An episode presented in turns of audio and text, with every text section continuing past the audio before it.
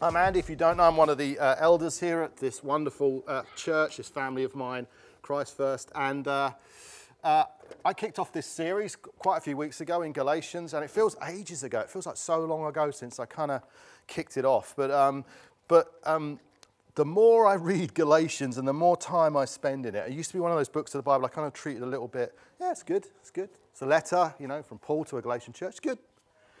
But when you kind of grapple with it, and I really grappled with it this week, it's like, whoa, hang on a second. Every single line of this has got so much significance to it as you get into some of the chunks. And it's a really juicy section of scripture. Um, you able to get my Prezi up, Alex, or is it misbehaving? Yeah, okay, no worries. Uh, but it's a really juicy section of scripture. And. Um, and it's got a really powerful message, this, the section we're going to look at, for someone who's a new Christian or someone who's just exploring Christianity, as well as a really long standing Christian, been one for many years. So it's got a, a powerful message um, together. And um, it's wrapped up in really a, a, fight for the gospel. So I've called this like a heavyweight fight for the gospel. And in uh, John Stott's book on Galatians, which is one of the pile of books we're kind of studying as we go through these series, we read lots of different viewpoints and then uh, come to you on a Sunday and preach. He said, he said this about it. He said, This, this section of scripture um, we're going to do, or half of it at least, is without doubt one of the most tense and dramatic episodes uh, in the New Testament. So that's kind of like a dush dush moment, we call it in EastEnders. You know that one? The one at the end, the douche, douche, douche, douche, douche, douche. That should kind of hit in at this point when this kind of things happen during this section um, of Scripture. Because um, what you're going to look at is, is, is a fight. Um, and, and not a, uh, we'll talk about you know misunderstanding what I mean. I don't mean an out and out fight, but a fight for the gospel. It's a, it's a heavyweight fight over the gospel and for the gospel, quite a deep level because the Apostle Paul, who wrote the letter to Galatians, he sees the gospel as seriously good news. This is serious stuff, and you shouldn't be messing around with it. That's kind of the, the tenet of this series is this is seriously good news because the gospel is the hope for mankind. It is the hope for salvation for mankind. Therefore, you, you take it seriously. You don't over process it and over engineer it and make it so complex no one can understand it. I, I balk at that kind of way of pre- presenting the gospel. But equally, you don't want to twist it and bend it so it gets confusing. It's serious stuff because it's the hope for all mankind that God has made a way for us to be saved and to be made righteous in His sight, so justified. We'll talk a little bit about that word. I'll scratch the surface of the depth of that word today, but justified is a word we will explore. It's huge and it's so often misunderstood about how salvation works. And this is what's happening in this section of Scripture. It'll have a bit of what we call an exegetical feel, which is me kind of working through the lines of the Scripture, which is not my normal style, as you probably know. Um, but I think it's right to look at at least the first half of this quite detailed. If I took the second half, we'd be here for months because of the, the detail. But I just want to work through some of the lines because you're going to see that there's some complex language in here. And if you read it quickly, it's like, what on earth is he talking about? Because it's hard to understand unless you really dig into it. And I'll be happy to sit down with anyone who wants to do a Bible study on, on some of this section of Galatians personally because I find it fascinating when you really dig into dig into the whole thing. So Shave, um, Dave, quite a few people are away at the moment. People work in education. Dave and Stevie are away. Dave's a heavyweight boxer in our church, which is a whole discussion point about how you feel about people punching people for the gospel. But, but he witnesses in what he does, and he's an amazing guy, fantastic evangelist. And um, he's not here because I actually decided to make this about. Um, uh, oh, it's not up there actually. Uh, I'll tell you what I'm going to do. I'm going to do round one, the big punches, round two, being on the ropes, round three, faltering steps, and finally the judge's decision. So let's actually read the scripture. It's quite a large section of it, and like I say, I won't do it justice today, but, but let's go in. So this is Galatians 2.11. Um, I'll read um, 11 to, uh, I think that's about 15, 16, then I'll stop and then we'll carry on to the rest. So, but when, here we go, but when Cephas came to Antioch, I opposed him to his face because he stood condemned. For before certain men came from James, he was eating with the Gentiles. But when they came, he drew back and separated himself, fearing the circumcision party. And the rest of the Jews acted hypocritically along with him, so that even Barnabas was led astray by their hypocrisy. But when I saw that their conduct was not in step with the truth of the gospel, I said to Cephas, before them all, If you, though a Jew, live like a Gentile and not like a Jew, how can you force the Gentiles to live like Jews? Now it's going to get more complex, so just stay with me as we read through the rest of this. We ourselves are Jews by birth and not Gentile sinners. Yet we know that a person is not justified by works of the law, but through faith in Jesus Christ. So we also have believed in Jesus in Christ Jesus in order to be justified by faith in Christ and not by works of the law, because by works of the law no one will be justified. But if, in our endeavor to be justified in Christ, we too are found to be sinners, is Christ then a servant of sin? Certainly not. For if I rebuild what I tore down, I prove myself to be, myself to be a transgressor. For though the law, through the law I died to the law, so that I might live to God, I have been crucified with Christ. It is no longer I who live, but Christ who lives in me. And the life I now live in the flesh, I live by faith in the Son of God who loved me and gave himself for me. I do not nullify the grace of God, for if righteousness were through the law, then Christ died for no purpose. Right, that's like a month's sermons at least. If you want to unpick that, which is why I'm saying in the time I have today, we're, we're only going to scratch the surface. And if you're really interested, I'll be more than happy to spend time with you guys outside of this talking about this. Because it's a lot. And it's not some of the clearest scripture either. I mean, sometimes you read it thinking, that's just so many words. And there's a lot of context in there. You've got to know who he's talking to and why he's talking to him about these things. But, but, um, but it's worth it, worth studying and worth looking. So I'm going to do my best today with a lot of help from the Holy Spirit and also John Stott, Tim Keller, Alan Cole, Phil Moore, loads of others we've been kind of reading to try and make sure that we understand why Stott called it one of the most tense and dramatic episodes in the New Testament. Whether you agree with him or not, it certainly is a dramatic moment. And it's got a powerful resonance and a powerful warning that comes right into this century, right into Watford, right into our lives today. And I think it contains warnings, but also guidance for Christians. And as I said before, Galatians is good for those who are seeking to understand what we believe because it's arguing against all the alternatives. So Galatians is trying to say, look, there's a lot of alternatives that even come within the Christian community about what it means to be saved, what it means to be a follower of Christ.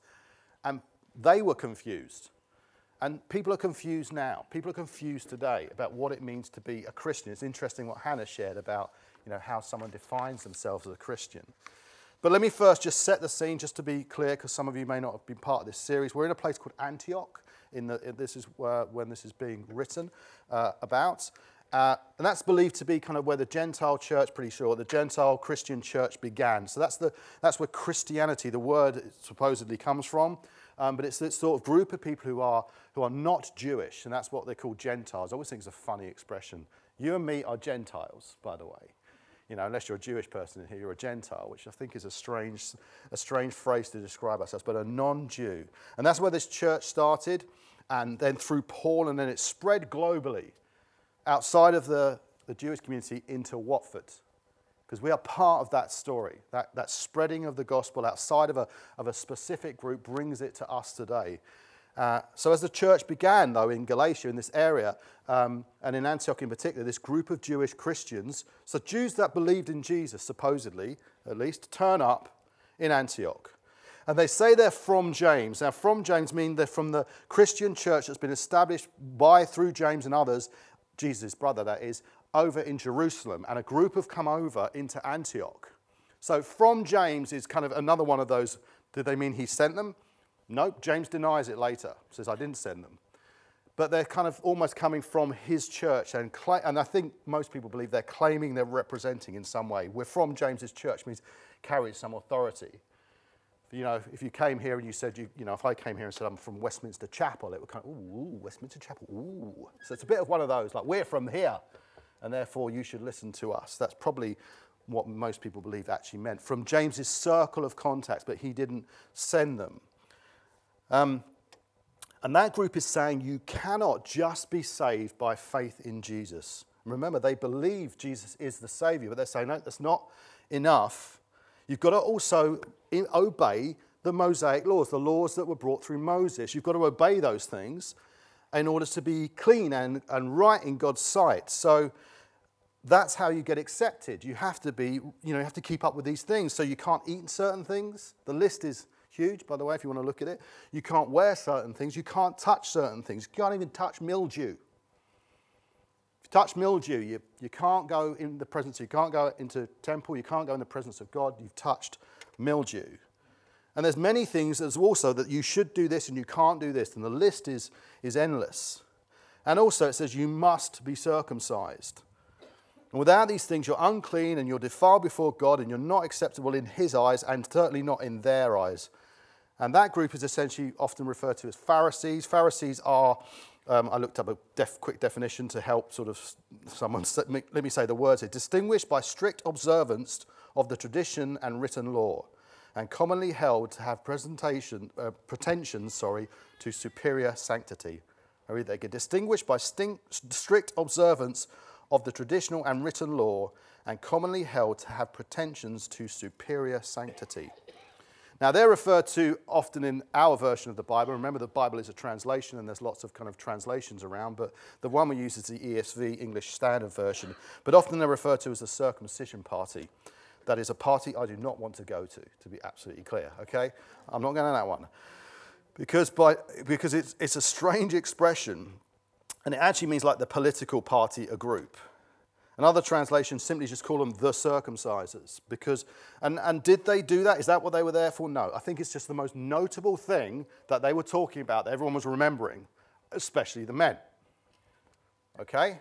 Because you would. Look, I'm not trying to make smutty jokes here. If someone says to me, you've got to eat something, you've got to kind of avoid some things, you've got to wear certain things, and by the way, you have to be circumcised, that one is going top of my list of, whoa, yay, yay, yay, yay. Hang on a second, mate. I have to what? You're going to what? Because that's how, no way. So even though they were representing a whole bunch of laws, that's the one that's standing out for the writers. Like, what, that is physical alteration, whatever you think about it. That's, that's more than just not touching mildew. You're asking me to do something to my body, however you want to see it. I'm not being smutty. I'm saying that's a significant thing you're asking me to do, and I will, I will note that in the things. If you ask me what your manifesto is, I say, forget the manifesto. They want us to do that, and that's significant.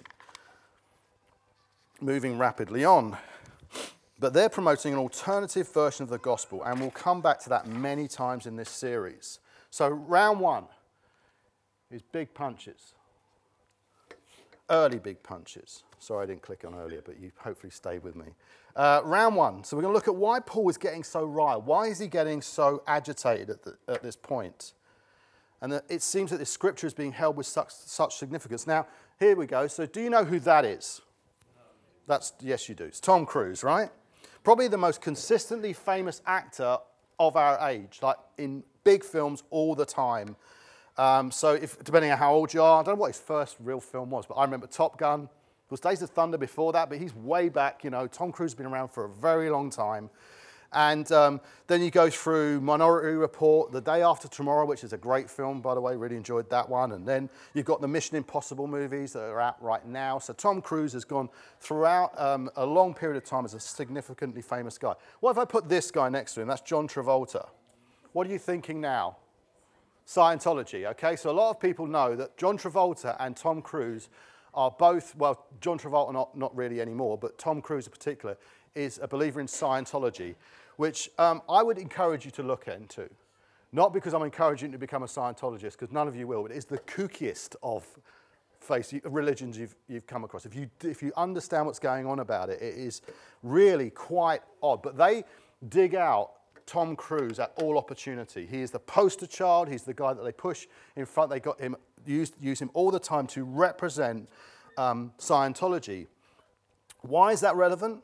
Why is that relevant? Well, because I believe that many people follow Scientology because of Tom Cruise. They look at him and say, he's a great actor. He's actually a strange guy to be interviewed, by the way. If you've ever seen him being interviewed, he's definitely not of this earth. Um, but, but, but a really good actor, great films, really like him, seems quite a genuinely nice guy, and therefore, if he's into that, I'm interested. Because he's, he's credible. He's a credible guy. Travolta was too, in, in many ways. So it kind of attracts people towards something and actually validates it in some way that, well, if he's into it, then it can't be all because he's such a solid guy, such a great actor. So, so that kind of connection comes. Why is that relevant? Why is Paul getting riled up? Why am I bringing this up? Because Peter is a big name. Peter is a, a celebrity of sorts, certainly within the Christian church. He's a big A apostle, he's one of Jesus' own. And for, for him to do things, people are, well, if he's doing it, that must be all right. It must be because he's credible. So he even describes him uh, as a pillar. So Paul calls Peter a pillar. And just to be clear, Cephas is the, the, sorry, I should have said it, the Greek name for Peter. It's the same guy. I keep saying that. And it started with Cephas. That's Peter. He's talking about Peter. It's just a, he has many names actually, all linked to the kind of, Peter is the word for rock, and the word in uh, Aramaic is, is similar to Cephas. So that's how he ended up with that kind of name. I don't know if I call it a nickname, but it's his, his name. But anyway, he's a pillar, a capital A apostle, and you can watch my first preach on that one. So him following practices gives it credibility. And before you know it, if that was to carry on, this would start to spread. That's the way to do it because that's the way Peter does it. And because Peter does it, we should probably be doing the same. And, and Paul sees this risk very early on of if that isn't stopped, this will start to, to spread. And you've got the risk of an alternative version of the gospel starting to move out. Another way to be good with God would take root. And Paul is getting fuming mad about that. And that's why it says, um, but when Cephas came to Antioch, when Peter came to Antioch, I opposed him to his face because he stood condemned. For before certain men came from James, he was eating with the Gentiles, but when they came, he drew back and separated himself, fearing the circumcision party. And the rest of the Jews acted hypocritically along with him, so that even Barnabas was led astray by the hypocrisy. So Paul is calling out deep hypocrisy some describe it as play acting. He's play acting. I'm frustrated with you because you're play acting in front of a certain crowd of people to look okay. And then Peter's, but it also is pretty uh, commonly understood that he was doing, he was with the Gentiles for quite some time. It wasn't like he had one meal with the Gentile, one meal where he withdrew from them. The general language implies that for a while he'd been eating with Gentiles. So he was in that practice. And then suddenly he starts, and he doesn't, and he withdraws and only will now eat with the guys who've come in from James. Eating with Gentiles, you may say, what does that matter? But there, you really are not following the Mosaic laws. You, you're, you're free from all of those dietary cleanliness requirements. So to eat with a Gentile is to basically say, I'm not following those laws anymore. They'll be eating the wrong things, they'll be doing it the wrong way, amongst a whole bunch of other things that would be questionable in that circumstance. To eat with them is very, very different. It breaks many of the Mosaic laws. And it says that when, he, when the, uh, the, the party came, he separated himself. So he didn't just sort of say, hey guys, I'm just not going to eat with you today, but I'll be back tomorrow. He separated. Means that I can't be with you guys anymore because you're doing that and I need to, I want to be with these guys. So a separation. And then Paul sees, ah, look what, even look what happened. The moment you did it, Barnabas follows you. Others who are of the same, that are Jews that have come to Christ and now have said, We're not following the Mosaic law, we're saved through Jesus Christ, they also start to do the same thing. So immediately that Peter does it, others start to follow. Others of good standing are following this guy doing the wrong thing in the eyes of Paul. And so he's worried this, this is just the start. If those guys can go, if we don't stop this, this could be a schism, a split, and we'll end up with two churches, two religions, two versions of the gospel. And I think there's a stark warning in all of this of how we can see faith today and how things can become separated and how we can judge and look down on one another by practices and the way we're doing things. So, Peter withdrawing from fellowship, who won't be sharing the Lord's table with them anymore, is based on a prejudice and a belief that that way is now inferior to this way. This is the correct that's what it sounds like he, or looks like he's doing. That's an inferior way of doing it. I'm going to this because this is more superior to that. And with the Pharisees, there is, as I said in that definition, a general sense of we have a, we have a better connection, a better understanding of what God wants, and therefore we are su- uh, doing this in a superior way. And Paul is frustrated by that divisions, and he knows the root of it. It is the belief that there is a superior way with the Jewish Christian to the Gentile way. And if you're not sure why I say that, because of the line, I'm just going to grab something from the next section. We ourselves are Jews by birth and not Gentile sinners. That's not just him saying that flat Tony saying we're Jews by birth and not Gentile sinners. In fact, other translations say Gentile dogs. We are Jews by birth, not Gentile dogs. He's calling out this sense of your, your behavior is implying that there is, there is us and there is these dogs that do this stuff that's really unacceptable to us. So it's not, a, not just a flat tone word. He's literally calling out you're ta- you're, what you're doing is basically saying, here's our way and there's the way of these dogs.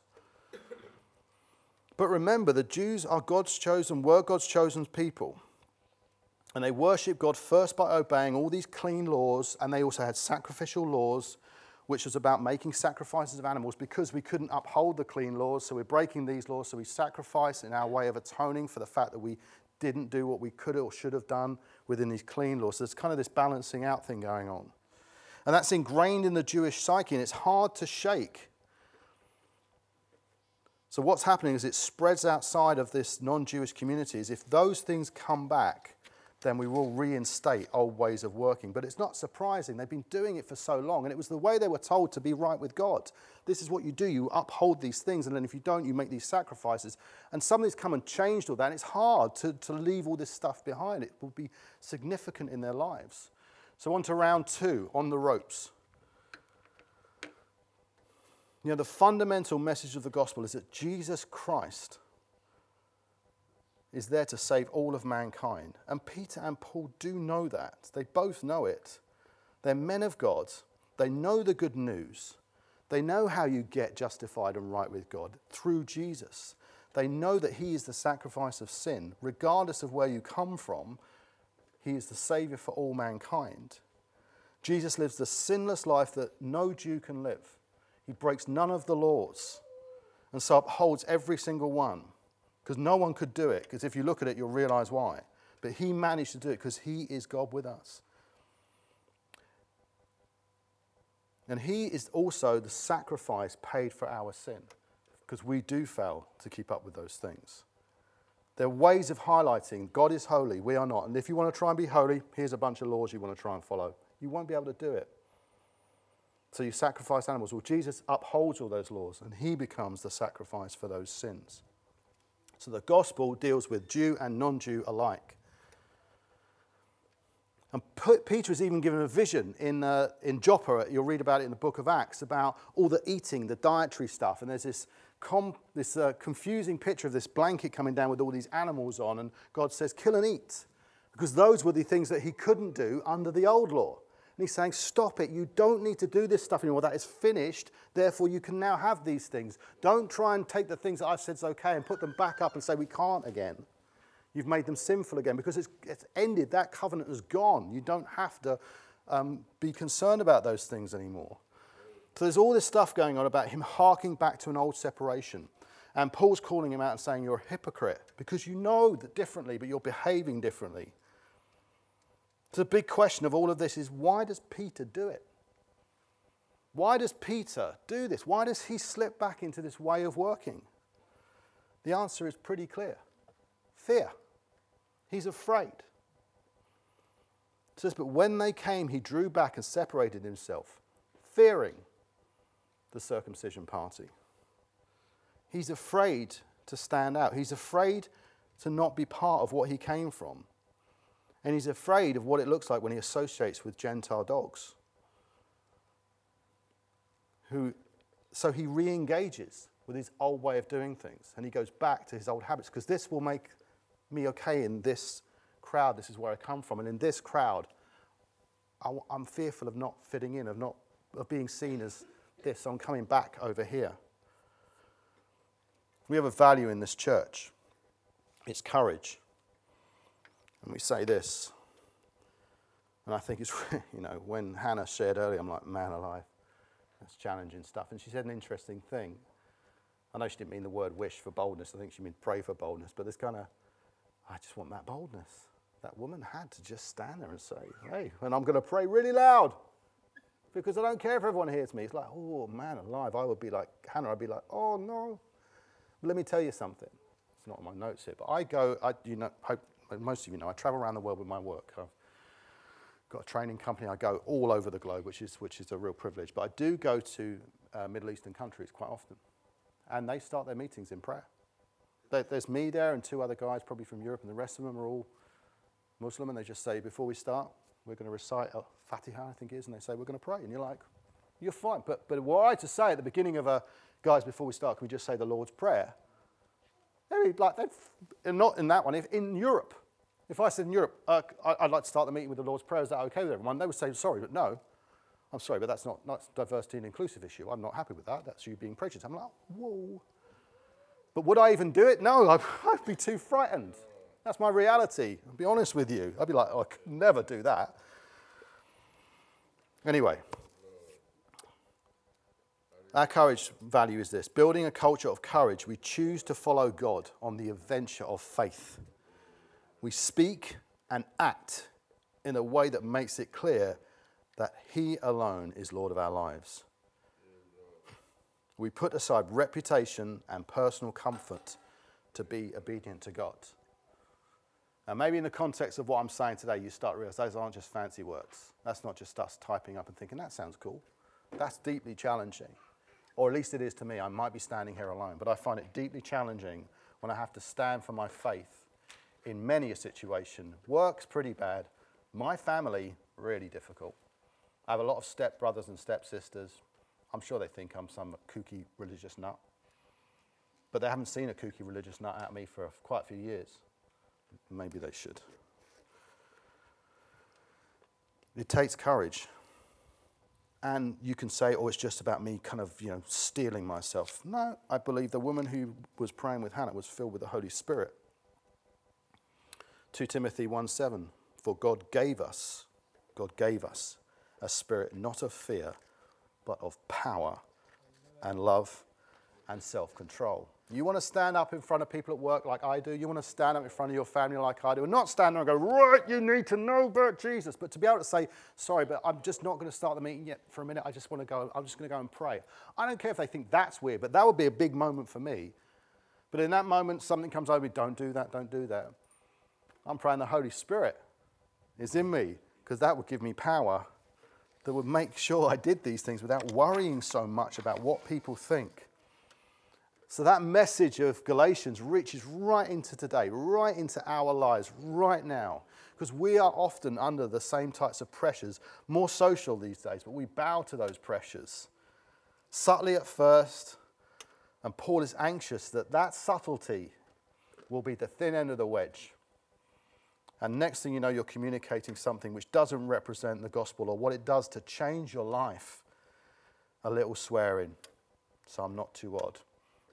Extra pint or two, so kind of blend in a bit more. Crude joke here and there. Chatting about my slightly questionable way of handling my taxes, like, oh, I managed to get out of that one. These are all ways to be a little bit of a Cephas. And like Paul's concern with Peter, if you don't catch them and pray and correct them, you can dilute the gospel so easily. You can be in work and you can swear. You can be in work and or amongst a bunch of friends and join in on the crude jokes. You're thinking, oh yeah, you're not so different, are you? Good, I don't need what you have then, because you're not so different, just the same. Soon enough, we're no different. We go back to a behavior so no longer do we look like we've been changed in any way by this gospel or transformed. We smell and we look like the old us, a worldly version of us. So no one questions us about our faith. I was having an interesting chat with someone on Friday night at the bowling about how his behavior, because he didn't swear, sparked a whole conversation about his faith. I think, good on you. Now, swearing isn't something I fall for, but, but certainly there's other things I do thinking, I wouldn't have that conversation necessarily if I didn't you don't do something that stands out. So I posted something this week. Some of you may have seen it on Facebook about this guy. This is the founder of Richer Sounds, a guy called Julian Richer, who there's a Richer Sounds over in Watford. They're everywhere. When I grew up, they were like the best store ever because like just so many buttons, so many buttons and lights. John knows what I'm talking about. You just stand there like, and all the lights are flashing. No music, it's just it's so pretty because it's hi fi everywhere. Back in the good old days when they had to separate bits, and it was. Anyway, I don't want to go down that route, but, but, but the point was that Julian Richer has chosen not to conform to the pattern of this world, but to be transformed by the renewing of his mind, as it says in Romans. And he's handed over control of his company to the staff. He's surrendered three and a half million of the company, and he's giving everyone a thousand pounds for every year they've worked. There are many people in Richer who have worked for more than 20 years. And he just, they say he is a driven entrepreneur who founded Richer Sounds in 1979 at the age of 19 and can be seen sometimes as being too good to be true. For over four decades, he has championed providing secure, well paid jobs because he believes a happy workforce is the key to business success. In this article in The Guardian, it said Richer's business ideas have, he says, been reinforced by his decision to embrace Christianity. Julian Richer stands out. He chose not to conform to the pattern of this world and the pattern of most business leaders, if not nearly all. It's about profit, profit, profit, shareholding, and everything else. He said, Capitalism is inherently evil, and I have found a better way. He stands out for all the right reasons. And I think he's a provocation to certainly me, and I'm sure many of us, when you think about that sort of circles he messes in, you know, and they're like, What are you doing? You're giving away three and a half million, a thousand, and what is wrong with you? He's like, he's, and the Guardian noted it because of his faith. He, defi- he defends it through his faith. Round three, faltering steps of a pro fighter. Can I just be clear about something in all of this stuff in Galatians? Paul is not questioning Peter's faith. He's not questioning that he's lost a grip on the, the, his faith. He's not saying you're a terrible man. He's just saying you're doing something that doesn't line up with that, and you need to be told, as a brother would to a brother, iron sharpening iron. He's calling it out because his behavior is not in step with the gospel. So, in, in addition to what I was just saying, this is about, this is simple on the one hand, but quite deep and profound on the other. Keller said that Peter had not got the gospel wrong, he got the order wrong. He'd reinstated an old sequence of things which hark back to his previous life. And he was advocating this order, if you can read that one, the order he was advocating and what he was doing, let's say not he, but what he was doing, started to advocate or kind of re promote this idea of faith. Your belief in Jesus means that you obey God and then you're saved. So, faith, I believe in Jesus, then I do the things I'm supposed to do because of the law and the rules, and then I'm saved. That sounds not too bad, but it's actually incorrect because faith I believe in Jesus, and then I am saved. He has done it all. Everything needs to be done. He is the one who fulfills the law and dies to pay the price for my sin. And in response, I then obey.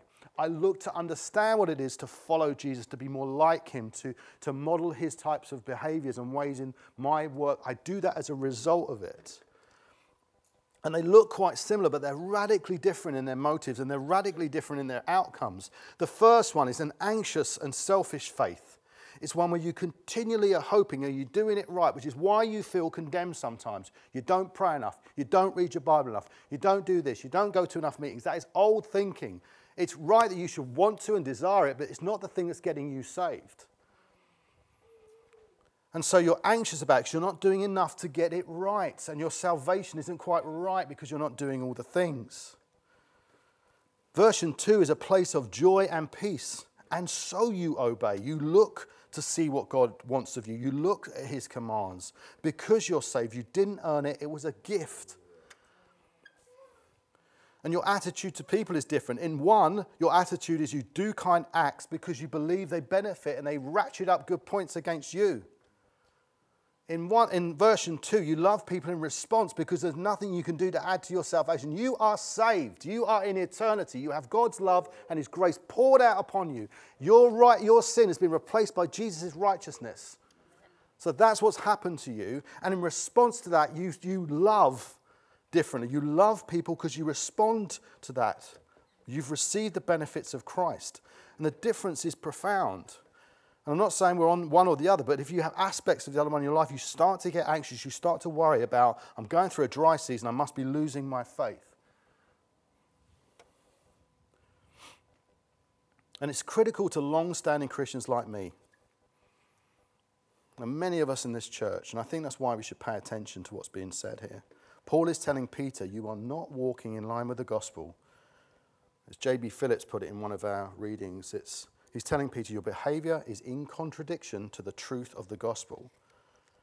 So let's just hold on for just one second and pause and, and let's just think about this for a second.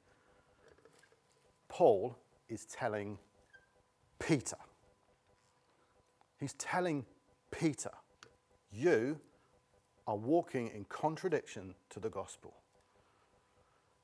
Peter is a capital A apostle who was with Jesus, sent by Jesus, a disciple and an apostle, sent. And he's saying, Your behavior is in contradiction to the gospel. That is huge for me. Peter, it's Peter, not him. Peter, the apostle, who, despite knowing that Jesus died for all, has slipped into a way of behaving that is not in line with the gospel. Peter, who Jesus, he saw Jesus walk on water and he tried it himself and briefly was successful. He watched Jesus do miracle after miracle. He sat under his teaching.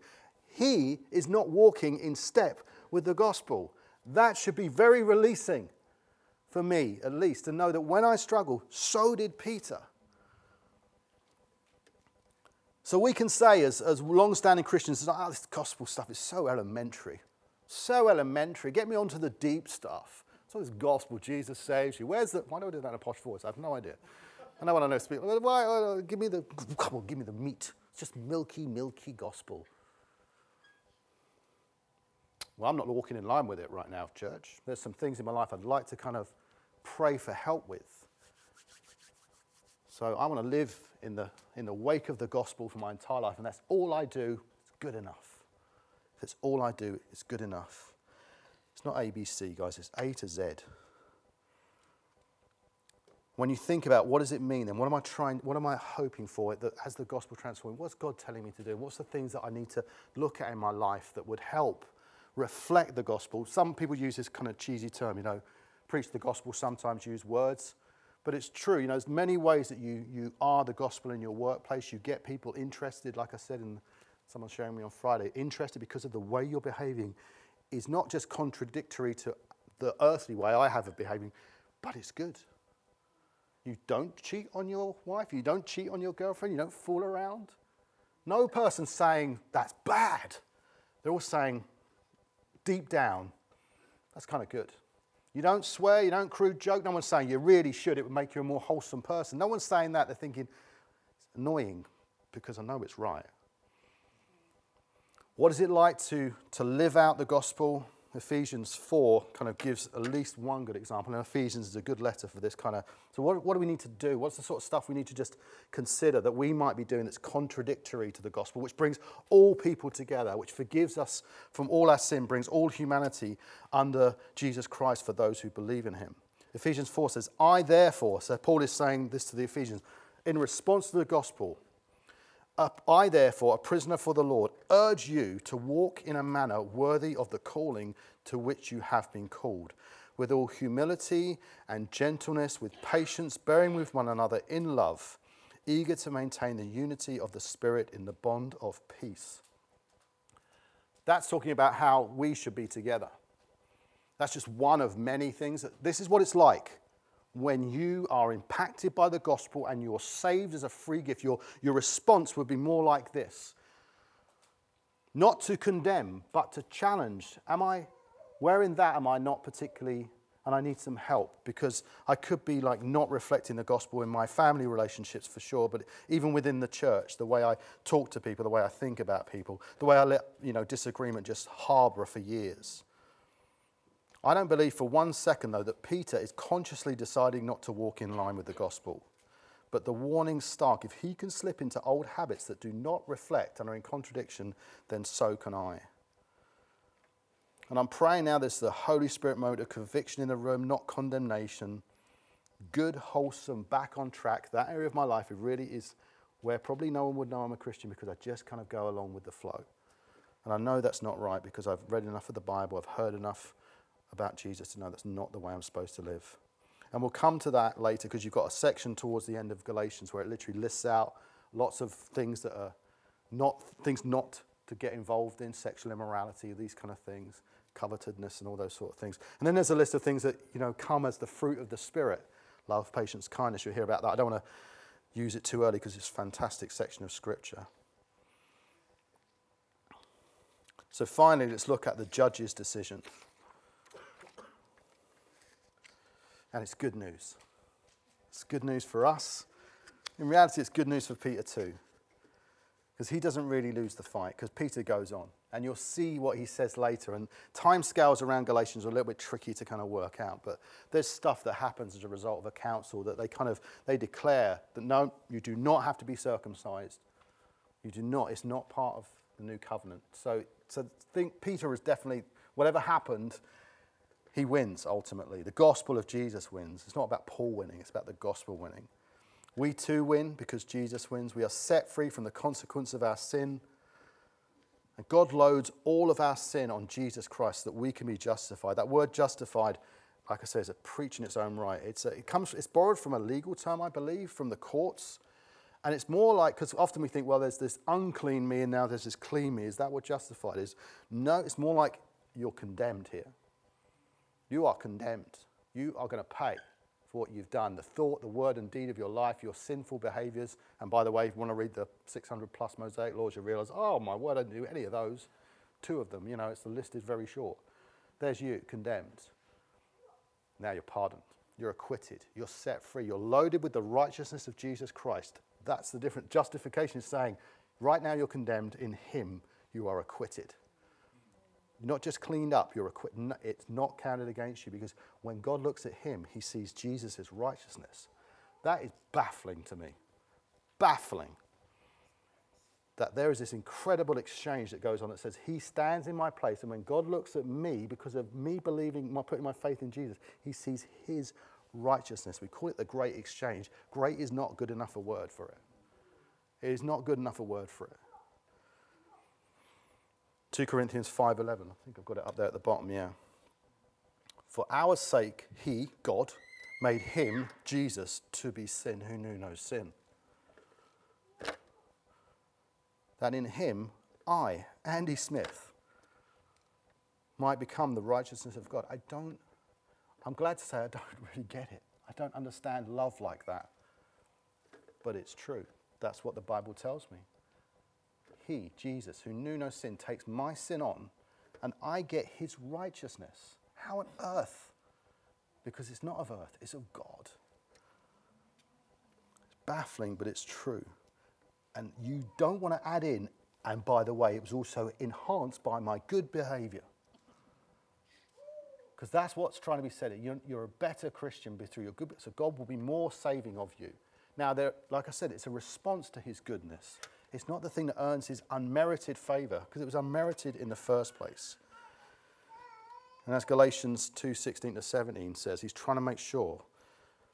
Paul's saying again, yet we know that a person is not justified by works, so you don't get acquitted because of things you do, but through your faith in Jesus Christ. So we also have believed in Jesus Christ. He's him, talking about him and Peter. In order to be justified by faith in Christ and not by works of the law, because by works of the law no one will be justified. Neither Jew nor Greek, slave nor free, male nor female. You're not justified by what you do. You're justified by Christ. And that works itself out in your life. And Paul is not going to, he's going at length now to make sure that we know that we are acquitted because of his sacrifice, Jesus' sacrifice on the sin. So it should again be hugely releasing, but it is hugely risky and Paul and Peter both know there's a risk here. You've got this kind of, so if I'm off, then why don't I just muck around? Why just, why do I, like, if I'm let off, which is often the way I think some people promote Christianity, which, which no idiot would not put their hand up. Who wants to be forgiven for their sin? Yeah. Like, who wouldn't? Yeah, thanks for the response. It wasn't an altar call, but thanks for joining in. But, but who wouldn't? Yeah, all right, I'll have that. Good stuff. Believe in Jesus, you're saved. Nice. Who's off down the pub then? It's not that. It's not that basic. You've got to understand what you're saying. You're asking to take. That's why often when I'm, I think, Lord of my life, I don't call him Jesus, my friend, my homeboy, my mate. He's the Lord of my life because he died for me. Our response needs to be more significant than, all right, then that sounds like a good idea. And that's the risk, which is why he says, But if in our endeavor to be justified in Christ, we are two, uh, two were found to be sinners, is Christ then a servant of sin? Certainly not. For if I rebuild what I tore down, I prove myself to be a sinner, a transgressor again. It didn't really happen then. Did you, you sure you understood what he did for you? Because if you did, you wouldn't then slide straight back into that behavior, would you? And that's a complex section of scripture. I mean, like I say, it's just huge. Um, but let me just try and do it through Andy Smith's take. Because if I truly accept that I cannot win God's favor in some kind of a trading deal for my goodness, if I accept that God is good and holy and I am not, and that in Jesus there is this great exchange, this incredible gift, then I cannot build back up my old life, my old attitudes, the things I used to think about, the things I used to do. I believe in God. But I used to figure out, you know, I, used, I believed in him even before I became a Christian. But I kind of figured out there was this kind of deal at the end where I kind of like have a negotiation. And I'm not bad at negotiations. I've had negotiation training. I can take God on. You need to know what I did once. I, I, did this charity event. I did this stuff and that stuff and that stuff and that. That surely must count Father Christmas for the good list. That thinking was totally my invention. Just made it up. Just what made me feel comfortable to carry on doing bad things, but then trade it off against the fact I'd never murdered anyone. I think I might have killed the occasional pet in my life, but I didn't kill anyone, so that surely can't be the. I mean, I shot pets, by the way. I just mean I mis- mishandled them at some point. But, you know, I didn't think all this stuff was. But that was all made up. It's a human way of getting on with sinning and then arguing the toss at the end with God so I could probably get in that heaven thing that I think might exist. That was the gospel according to an old Andy Smith, and it's just rubbish. It was wishful thinking, it was wrong, and ultimately it may be actually anxious underneath because I'm thinking, mm, I hope that's kind of what it's going to be. It was pretty flawed hope. But by God's Spirit, and I don't know how he did it because it, no one had a discussion with me. I was at church because I was going because my brother had been healed, and I was like, what earth's happened here? I just went along because I was curious. No one said anything to me that day that was like, oh, You've said the, the magic words that have got me. I'm in. I just remember the Spirit falling upon me thinking, I know that.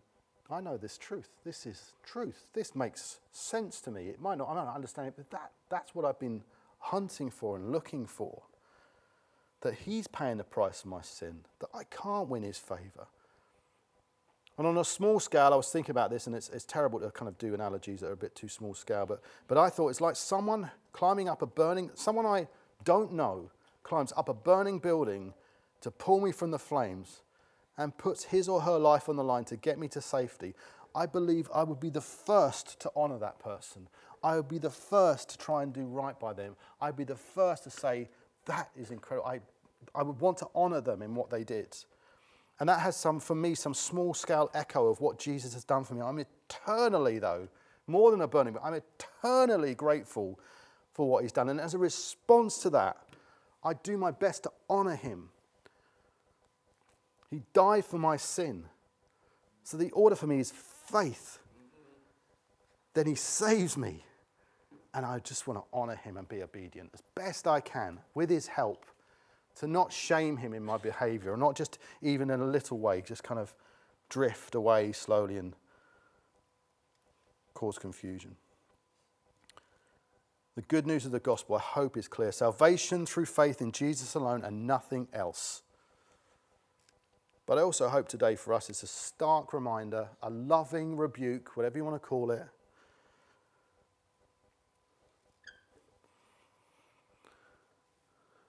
Because I believe Paul loved and respected and honoured Peter. It was a loving rebuke. It was a mate. I mean, I'm awful. Paul would ever say mate. But you know what I mean? It's like brother, brother. And he did it publicly because the, the, his behavior was public. Everyone could see what Peter was doing. It's like, I have to say this in public. But I believe he's like, brother, brother, come on. So I hope today's been a bit like that, brother and sister you know, if this has kind of struck a chord as it did with me prepping, it's like I'm literally going, Andy, Andy, come on, mate. Have a little think about some of the things that you just, you know, you're drifting. And just pray for God to help me in those spaces. The gospel is seriously good news for the five minute Christian for sure, but it needs to remain seriously good news for the five plus years one as well. So I want to pray. Yeah, I'm just going to pray. I think if you're, if, so I'm just asking, you know, does this resonate with you guys? If it has, then in a second I'll ask you to stand and we pray with you. We slip back to old ways. Do you find that old habits that you know are not in line with the gospel are hard to shake and you need a bit of help? No condemnation. We're not into a performance culture here. But we want to make sure that we're kind of, yep, that's not in line, that's not in step, and I need some help there. Or perhaps as well, like me, you want to just be able to say, look, I want to be able to be a bit of a sore thumb, stand out a bit more.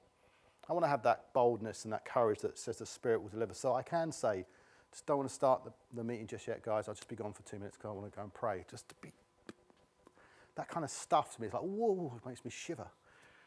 So there's something that I know is trying to stop me doing that. So if those are the things, you, you, you feel like you slip back into old ways, habits are hard to shake, or you want to be able to stand more. If I ask you, invite you to stand, I'll just pray, certainly for myself, but I'll pray with anyone who's willing to stand with me. So if you want to stand, please do.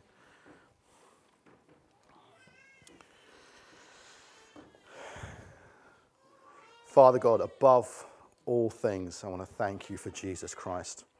I want to thank you for that great exchange, which I will spend many a joyful moment trying to wrestle with in, in all the goodness of what it is that He took on sin that I might be made righteous in your sight. I am, I am stunned by that. I pray for every single one of us. There's nothing else to remember from today. We're just once again re engaged with that and, we are, with that and we are stunned by it, Lord pray for your blessing upon us all as we try and just wrestle with what that means and how it plays out in our lives. I pray no one feels condemned today. I pray there is conviction in the room, and you, by your Spirit, you then help us. Anyone who's slipping back into old habits and thinking, if, if really now I don't think that that's where I should be with these things, I pray by your Spirit you come and you help them today, Father. Would you come, Holy Spirit, now? And would you come and help people who are struggling with, with old habits creeping back in? I pray for those that are struggling, Father God, to saying, you know what, I am saved. I believe in Jesus, but th- this area of my life just will not leave me alone. It's dogging me. It doesn't, it hasn't gone. It's even maybe a form of an addiction. I pray for a release by your Holy Spirit. Come and free people from that bondage because it's a tactic of the enemy to pull us down continually. We've not quite got it right because we're pulled down by this area of life we know is just not in line with the gospel. And Father God, I pray for those of us that are wanting to say, Yes, I want to stand out. I'm challenged by people like Judy and Richard, but I'm challenged more and more by how Jesus Christ stood out in his culture, in his time, and, and how, what does it mean for me to, to stand out? Not to be a weirdo, not to be a kind of irritating, annoying Christian guy just makes everything miserable. No, but Father God, that we would be those that stand out for goodness, stand out for reflecting the gospel, stand out for, for the, Corinthians type love that has no record of wrongs, that is patient, that is kind, that the fruits of the Spirit would flow through us in our workplaces love and kindness and faithfulness. Patience, these things will flow from us, Father God, that people go, What is it that gives you the ability to do that? And that's our chance to say, Well, I just, because of my faith. Father, would, would, would I be that? I alone might say, just me, Father God, right now stood in front of you. But I know there's brothers and sisters that feel the same. And I pray by your Spirit you will fall upon us because Monday's coming. In Jesus' name, amen. Amen. Be blessed, church. Have a wonderful week.